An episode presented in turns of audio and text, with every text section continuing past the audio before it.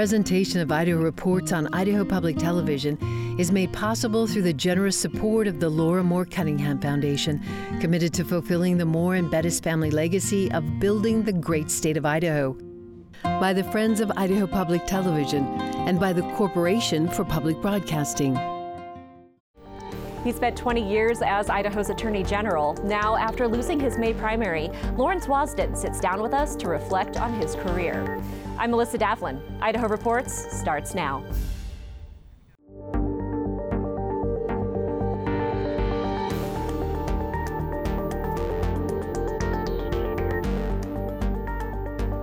Hello and welcome to Idaho Reports. This week, producer Ruth Brown explores funding challenges for rural domestic violence programs in Idaho. Then, outgoing Attorney General Lawrence Wasden joins me to discuss his career and the transition to the incoming Raul Labrador administration. But first, on Tuesday, former state legislator Hy Kloc died at the age of 75. Kloc served three terms in the Idaho House after winning his first election in 2012 and was a current member of the Greater Boise Auditorium District. Kloc was born in 1947 in a displaced persons camp in Germany to Polish Holocaust survivors. Earlier this year, Idaho Public Television produced a documentary about his life. Here's part of that interview. I, have always admired my parents, not only for being able to survive the war and the Holocaust, but also because they came to this country with two kids on their arms, not knowing the language, not having basically anything, and being able to make it, at least survive. My earliest memory that I that I see I think is true was when we were coming over on the boat. And I remember everybody standing on the boat throwing up. But I, I also remember my mother and everybody else when we uh, were near the Statue of Liberty started saying America. So for a long time I thought America was that big statue in New York's harbor because everyone kept saying America over and over again. The people that we associated with, for the most part, were all Holocaust survivors. I, re- I would re- I remember they would have little card games, you know, penny or two rummy, and I would look at their arms of some of the friends that came over, and they, they all had numbers and tattoos, and not those kind of tattoos, just numbers. And I would ask my mother why I couldn't have a number, because I didn't. You know, she would tell me nothing. All of my friends, the ones in Brooklyn, kids I went to school with, were DP campers. So it, there were a lot of people who had similar experiences, and now they were starting new. You can see the full interview at idahoptv.org slash Idaho Reports. There, you'll also find this week's Idaho Reports podcast. Associate producer Logan Finney is joined by Idaho Public Television executive producer Bill Manny to discuss what they learned when producing the new documentary that premiered this weekend on Idaho Experience, remembering the Sunshine Mine disaster. You can subscribe to the Idaho Reports podcast on your favorite podcast player. On Tuesday, Boise State criminal justice researchers shared the results of a survey regarding crime victim needs, the biennial report on victimization and victim services. One recommendation in the report is the legislature should appropriate flexible funding for crime victim service providers in Idaho. Currently, Idaho is one of the only states that provides no general funds for domestic violence services outside of the funding for the state's Council on Domestic Violence and Victim Assistance. Service providers rely almost entirely on federal funding. Earlier this year, producer Ruth Brown took a look at the funding around domestic violence services and how that impacts rural Idahoans. Despite the thousands of incidents of domestic violence that occur every year in Idaho, the state still provides almost no general fund dollars to domestic violence services. The bulk of the services are paid for through federal grants. For rural areas such as Oneida County, funding streams are a source of constant worry. The Oneida Crisis Center helps roughly 100 victims a year. We've been on our community for 25 years, helping individuals whose lives have been thrown into trauma because of actions that are not their own. And each year there's the the stress of finding the finances, the monies to sustain our program. Without the competitive grants, we would not have any money. Basically, my my few community members would not equal sustainability. United Way would maybe keep us limping along, but not our full range of services. So sustainability is a concern. The Oneida County Shelter does not apply for the funding they'd receive from any state dedicated dollars. The domestic violence state funds are collected from marriage certificates, divorces. Our county is small, so we don't have a lot of those. So the pool of money that I could pull from for for that grant, again, it's competitive, is little. And so I have chosen for the last couple of years to let that little bit of money go to my um, sister agencies within our region. According to the Idaho Council on Domestic Violence and Victim Assistance, the money most shelters in the state rely on is nearly all federal dollars. 93% of our uh, victim service funding comes from federal grants. The bulk of those is um, VOCA funding or Victims of Crime Act, which is not taxpayer money, but it's penalties on federal crimes. And that was um, paid out of what's called the Crime Victims Fund, which was declining for a variety of reasons. There was some legislation passed in July of 2021 called the VOCA Fix to start um, increasing the balance again, but unfortunately, the increase has been slower than we thought. That dedicated fund that Llewellyn also referred to generates $15 per marriage license, $20 per divorce, and $10 per protection order violation. Those funds can be used for domestic violence shelters and anything that isn't covered by a federal grant. But, according to the Council, the dedicated fund formula is flawed. They hope to address that with the legislature this year. Right now, it's distributed based on where the marriage license was issued, which has nothing to do with the need for domestic violence services. So, we're proposing that we take need and demand into account so we can put that money where it's most needed. Idaho shelters and domestic violence service providers receive no direct general funds from the state. According to a 2021 report from the Montana Board of Crime Control, neighboring Washington state has several funds for sexual assault and domestic violence victims using general funds, totaling more than $8 million a year, while Wyoming applies $3.4 million in general funds each year. Some legislators hope to change the funding in Idaho. The budget is a reflection of our priorities and values. And um, for a long time, since I've served in this legislature and decades before me, there have been people that have been begging for money to go toward victim services. Now, in a state that is so resistant to take federal funds, you would think we'd want to do it the Idaho way and help our citizens. So I'd like to see our state allocate monies toward that cause. The Idaho Coalition Against Domestic Violence and Sexual Assault also sees a need for state funding. The coalition also operates predominantly on federal funding, and more funding could allow them to offer more resources. The Idaho Coalition is um, one of the few coalitions, very few coalitions in the country, who do not have state appropriated funds specifically for domestic violence programs. The Oneida Crisis Center offers services for people experiencing sexual assaults, stalking, domestic violence, and human trafficking domestic violence and family violence isn't selective as to where it happens, and it happens in our rural community. In fact, maybe it's a little easier to happen here because we're isolated, and folks are isolated and they're marginalized from the main, mainstream power structure. I mean, they don't have lots of places they can go to get services. And so, not only is the, uh, the Oneida Crisis Center so valuable to victims of violence, but to our community at whole.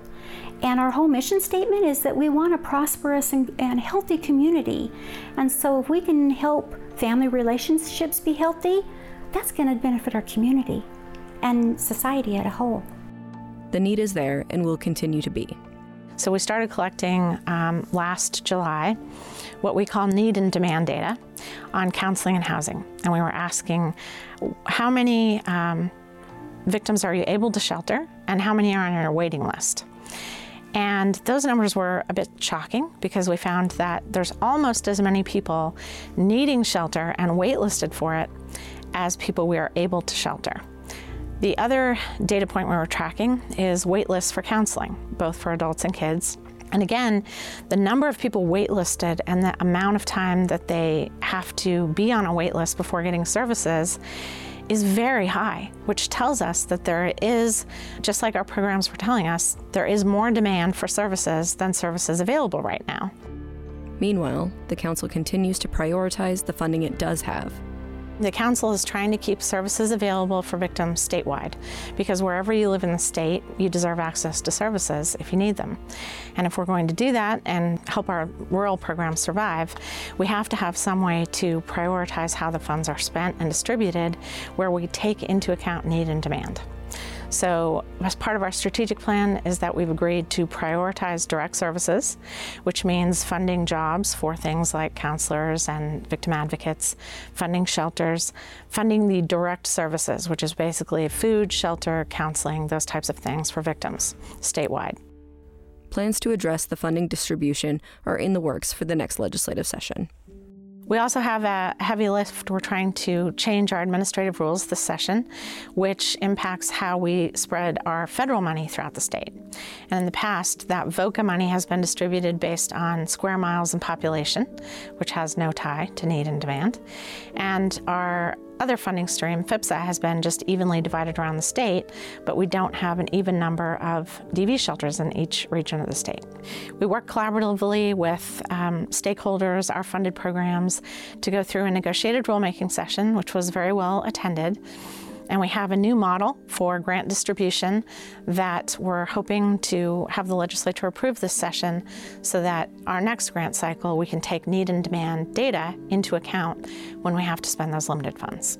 We all need to be involved in ending domestic violence and ending gender based violence. And this is not a, just a family issue, this is not a private issue. If you or someone you know is experiencing domestic violence, call the National Hotline at 1 800 799 7233 or text 88788. Joining me today is Attorney General Lawrence Wasden. Thank you so much for joining us. Um, we haven't heard much from you since the primary, other than the regular business from your office consumer protection, court cases. Um, I did want to ask you how is the transition to the incoming Labrador administration going? First of all, let me take a personal moment and tell you thank you. Uh, you and I have known each other a long, long time.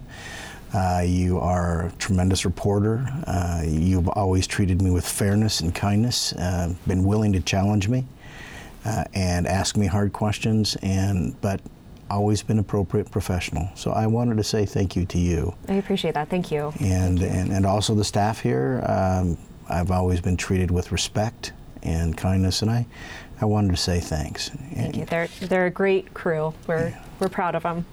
In terms of the transition, everything's going as we would ex- expect, as, as it should be. And, um, you know, uh, it's not my, my style or my, my time to seek the limelight.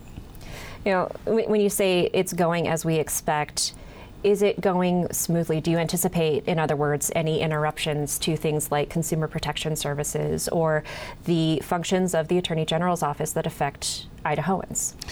We will perform our duties uh, to the end of our to the end of my term, and then uh, that will be picked up by an incoming administration, and really that's up to them. Mm-hmm.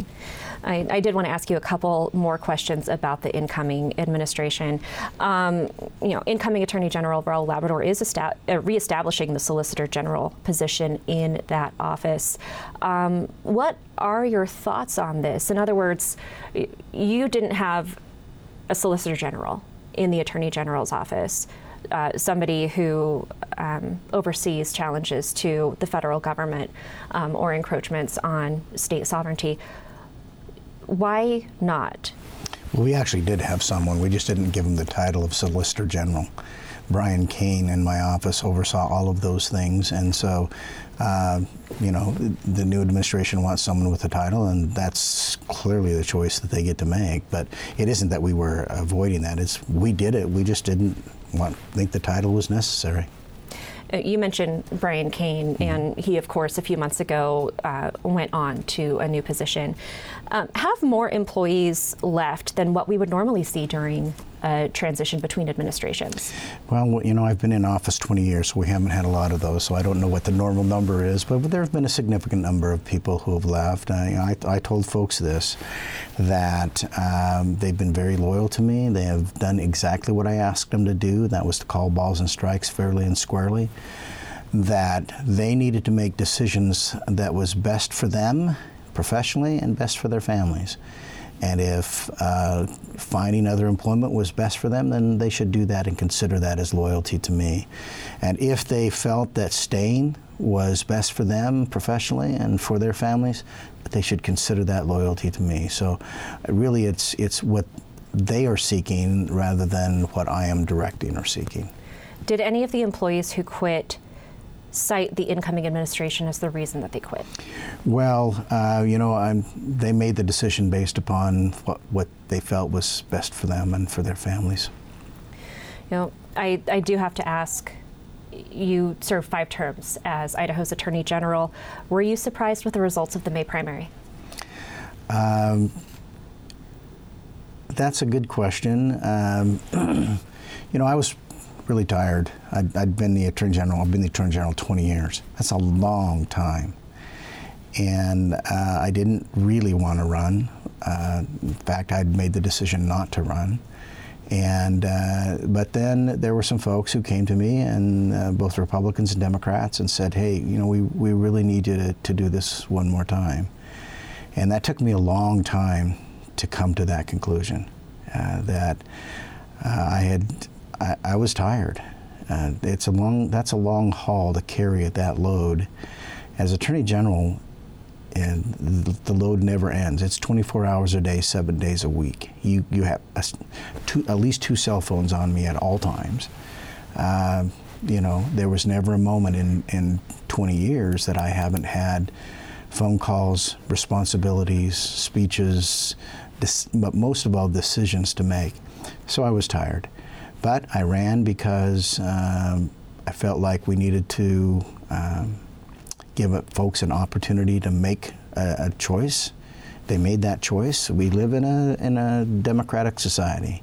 When I, mean, when I say that, there's two kinds of democracy that I'm talking about. One is the direct democracy. We don't have that. We have representative democracy. Uh, folks get upset. Well, we have a Republican form of government. Yes, it's a Republican form of government, but there, but there's a small d democracy that we're talking about. And the answer is that the people get to make their choice, and they made their choice. And so for me, it was uh, I wanted to act in office from day one so that when my time was over, that I could look myself in the mirror and like what I saw. And, and I am satisfied with what we have done. You leave these positions in one of three ways. You can die, you can uh, quit, end, or you can get beat. That, that, that's the only three ways out of it. And the answer is I really feel like I have served the people of the uh, state of Idaho being true to the rule of law throughout the entirety of my career. Looking back on that career, what are you most proud of? There are a couple things that I'm very proud of. One of them is uh, that we have saved children. Uh, just a couple of examples. We worked really hard on the safety of children on the internet. Just one example of that is uh, I was giving a presentation in Post Falls to a middle school, a junior high school, and a young girl, I think she was 13 years old, and she came up to us at the end of the presentation and said, I'm in contact with a man in Texas who's driving right now to Idaho to, to, meet, to meet her. And so we were able to get hold of her mother and the police chief. And about a week later, we got a call from the I got a call from the police chief, and he said, "We got him." So, and that's not the only one of those we've had. We've had numerous events like that. So the fact that we're able to intercede in a way that informs parents and saves a child from a lifetime of victimization that is a rewarding thing. That, that Internet Crimes Against Children Task Force. Yes. Um, can, can you explain briefly for people who aren't familiar what it does and, and whether or not you know if that's going to continue in the next Yeah. administration? Well, uh, the Internet Crimes Against Children Task Force is a task force that is housed in my in my office, but it includes law enforcement officers from across the state and also our federal partners. And we uh, target uh, child pornography, and why that's important is because every pornographic picture a child of a child is a picture of a crime scene. That's what it is. It is a child who is being sexually abused, and that is a picture of a crime scene. So, consumers of that, you're consuming and creating a market for a child to be abused. And it's not just that, but it's also the physical abuse. Our we don't have, uh, I don't know, we've done a statistical study, but by the by far and away the large majority of persons who have and possess uh, child pornography are also physically abusing children.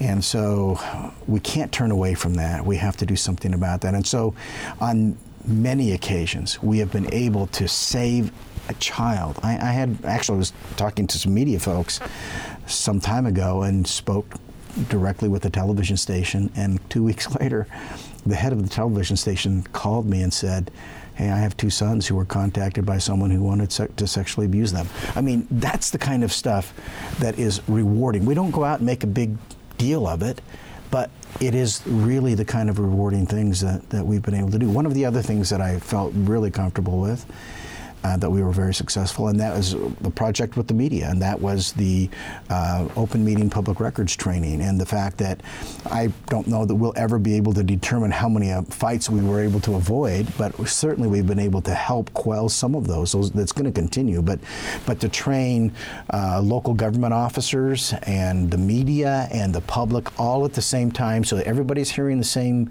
uh, same uh, message, I think has been hugely successful. I know in, in my experience, so many of the open meeting violations and public records violations weren't f- for malicious reasons. They were because people weren't familiar Right. with the law on these on these Right. small councils. Um, you know, you mentioned things that you're proud of. Is there anything you would have done differently? Yes, there is. Uh, early uh, in my first uh, f- year of being the Attorney General, we proposed a bill to the legislature that was not a proper bill. It ultimately was determined to be unconstitutional. Terrible mistake on my part. Unfortunately, what happened was I failed to read the bill. You know, you're drinking from a fire hose when you first come in the office, and someone says, "Hey, this is what we got to do." Okay, and I didn't take the time to read it. That never happened again. That was a that was a mistake. That was something we did not do properly. Uh, during your career, you were known for, as you put it, calling balls and strikes, not telling people what they wanted to hear. Yeah. Especially after I imagine that lesson your first Yes. term. Um, but but what you thought was the correct constitutional interpretation. Um, that cost you some of your working relationships with lawmakers. Uh, I know that you had a long running fight with Governor Otter, who ultimately endorsed your Yeah. run. Um, but but would you have handled That, any of those? actually, inter- that that actually cost me the primary election, to be honest with you. And that was the Texas versus Pennsylvania case. And the answer is I did what was right. I didn't do what was politically popular. I did what was right, what the Constitution required of me. I defended the federal, the federal system. I defended the state of Idaho and its sovereignty in that case. Lots of folks don't understand that. They are, you know, uh, acting on emotion or political agenda and without really understanding what really was at stake in that case. So that's a prime example of, eh, as the attorney general, you got to call call balls and strikes. You got to call up, make the hard call, the one that's not easy, the one that's not popular, and that can be difficult.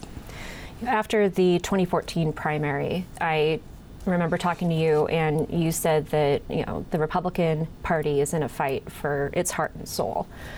How's that fight going right now? Um, that's a darn good question, and uh, I think the party has to figure out what it is and uh, where is its heart and its soul. Compared to eight years ago when we had that conversation, same trajectory Step forward, step back? Step to the side. Step to the side, in your estimation.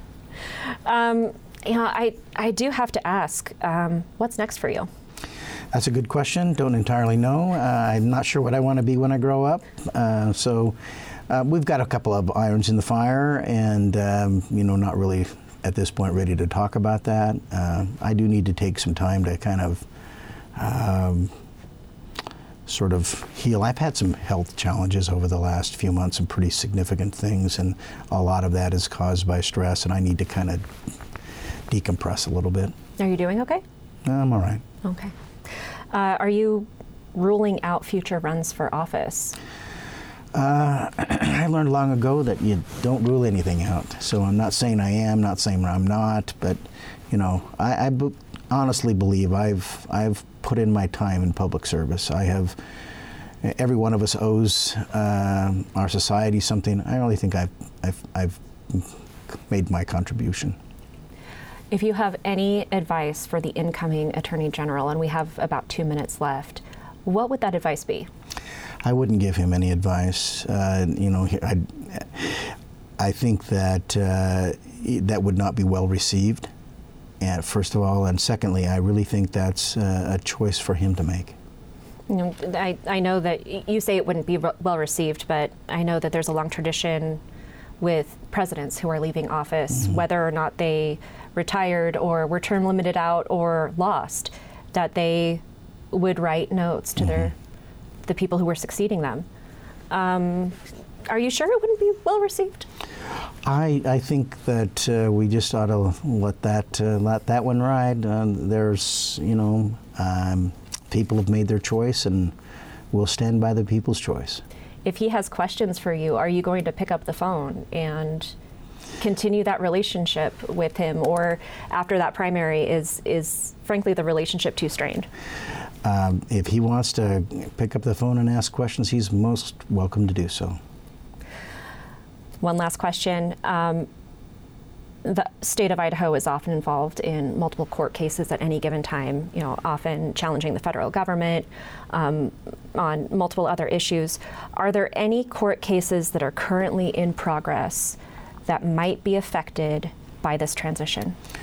Well, there are a lot of cases that are currently in, pro- in process.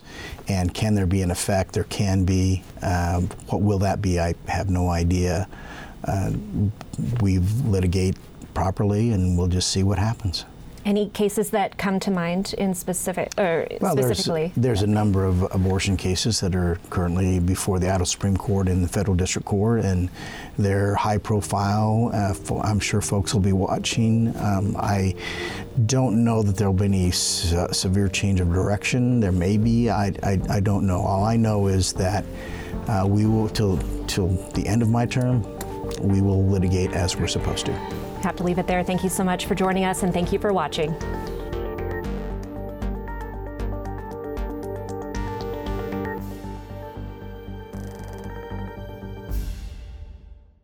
Presentation of Idaho Reports on Idaho Public Television is made possible through the generous support of the Laura Moore Cunningham Foundation, committed to fulfilling the Moore and Bettis family legacy of building the great state of Idaho. By the Friends of Idaho Public Television and by the Corporation for Public Broadcasting.